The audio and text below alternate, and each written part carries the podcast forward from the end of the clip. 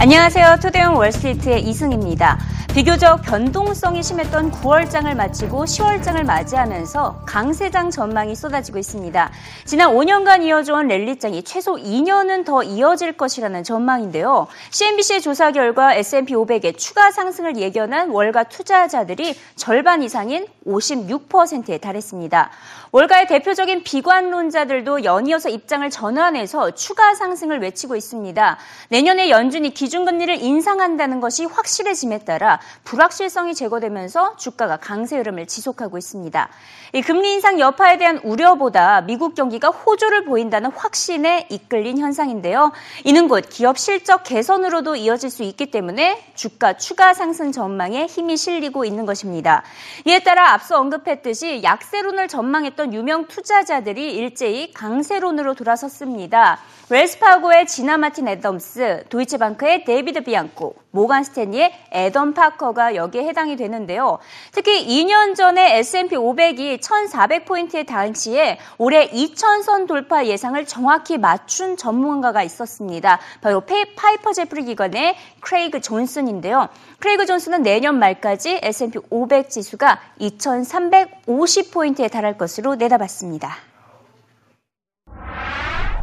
A couple things that I see from our perspective. One, when we look back at 2000 and we look at how many stocks we have in the market today versus how many are here now and versus 2000, there's about 25% fewer investable stocks.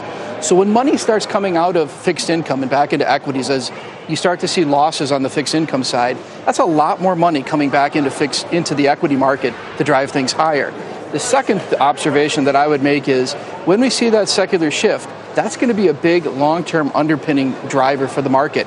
And also, I would lastly just simply say if we're going to see quantitative easing end, which it sounds like we are, everybody's saying rates are going to go up. I don't think that's the case at all. Look at all the other G7 countries around the world. You look at uh, the Bund, you look at what you're seeing so in Switzerland. Whether they go higher or not, you're saying your equity call can be correct. It, it, it, certainly can be correct.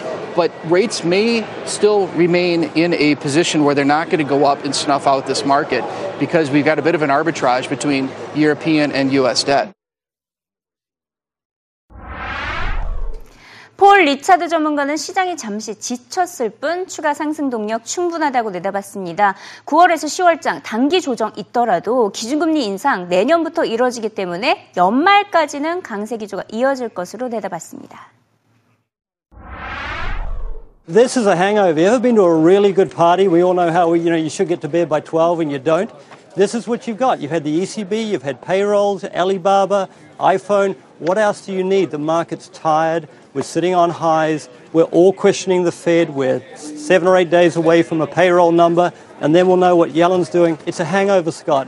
And when that happens, you take it slow for a couple of days. You get a little bit of a correction, but there's no way you can call a top in this environment, in my opinion. Yeah, well, people are saying maybe Paul it marks a short term top, but there's not enough in place yet to mark the top. I think it depends on Yellen. I think the market came back from Labor Day and they want to prove that Yellen is wrong. But what if she's right, Scott, which I think she is right? What if we're trending on payrolls more around 200,000 instead of 300,000? If we get a 320, 325 number next week, then we might be talking about a near term top in stocks. But if it's 2 to 215 and considerable period remains, I think it's the, the party continues. 강세장 전망을 항상 내놓고 있는 토마스 리 전문가도 다우지수와 S&P 500 지수 연말까지 5% 추가 상승할 것으로 내다봤습니다. 다시 말해서 다우지수 18,000, S&P 500 지수 2,100선에 달할 것이란 의미인데요. 월가의 대표적인 낙관론자 제레미 시겔 교수의 전망과 일치하죠. 이 토마스 리는 실제로 금리 인상이 이루어질 때까지 시장은 대체로 상당히 양호할 것으로 진단했습니다. 금리가 인상되는 내년에는 10% 이상의 조정은 피할 수 없을 것으로 내다봤습니다. I mean, in terms of the implications for the market, it, it doesn't change much. I think in some ways it, it may actually be a welcome sign because we're actually doing something about a, a growing threat to the U.S. Um, but I think the you know the market's been you know shaky. I think it's a bit of profit taking over the past week. I don't think it really is the sign of a 10 percent. 월가의 대표적인 낙관론자라고 하면 시, 제레미 시겔 교수를 빼놓을 수가 없죠. 시겔 교수는 다우 17,000선 돌파를 정확히 예측을 한 바 있습니다. 그래서 그의 주장이 막상 터무니 없어 보이진 않습니다. 이번에는 연말에 다우 18,000을 주장을 했습니다. 앞으로 4개월 동안 1000포인트 5%만 오르면 된다는 것인데요.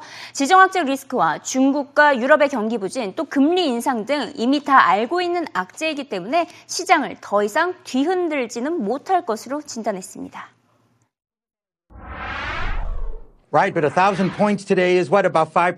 So uh, that's not that big an increase. And my belief that uh, second half of this year, G- GDP growth is going to be between three and four percent. We're going to hit very near $120 on earnings, and even if interest rates go up a bit on the long run, we're not going to get any Fed hike, I think, until spring or summer next year. Uh, I still think that's a mix for a bull market uh, in the last uh, four months. The, if you take a look at the Fed funds futures market, they are below uh, the rates that the FOMC members uh, believe uh, is are going to prevail at the end of uh, 2015 and 16.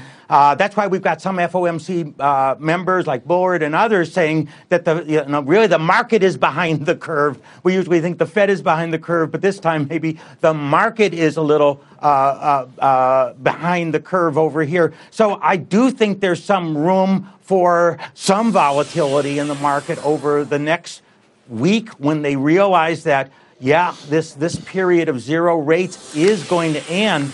But if you take a look at the big picture, rates are still so extraordinarily low uh, that money, I think, will right. continue to flow in, into equities. Uh- 이렇게 강세 전망이 지배적이더라도 항상 경계룸도 함께 주시할 필요가 있겠죠. 워렌 버핏의 명언처럼 남들이 욕심내지 않을 때 기회를 잡고 남들이 욕심낼 때 발을 빼야 하는 전략을 세울 필요가 있기 때문입니다. 이 월가의 공매 돈자들은 이제 지금처럼 낙관론이 지배적일 때 갑작스럽게 급락 리스크가 올 수 있다고 경고했는데요. 추가 조정 가능성에 대한 우려의 목소리가 사라질 때 가장 공포스러운 것이라고 경고했습니다. 심플리머니 CEO는 무엇보다 과열되고 있는 기업 공개 시장을 우려했습니다. 기업 공개, 바로 IPO, Initial Price Offering이라고 하는데 지금 상황으로는 고평가의 약자 같다고 표현을 하기도 했습니다. 상장하는 기업을 가장 주시해야 한다고 경고했습니다. First off, IPO stands for it's probably overpriced. And now we know that, okay? And the markets are recovering from a financial sugar high. And once that kind of wore off today, everybody woke up and said, let's get back to business as usual. And that is moderate growth and profits getting squeezed everywhere you can. But there's nothing dynamic going on here. There's nothing to really drive markets forward. On the other hand, you look at it on the horizon, there's no such thing as a recession. So we're back to where we were before. Rates are coming down. We're wondering what's going on in Europe. Europe. It's business as usual, and we're now going to settle into, I think, more of a trading pattern.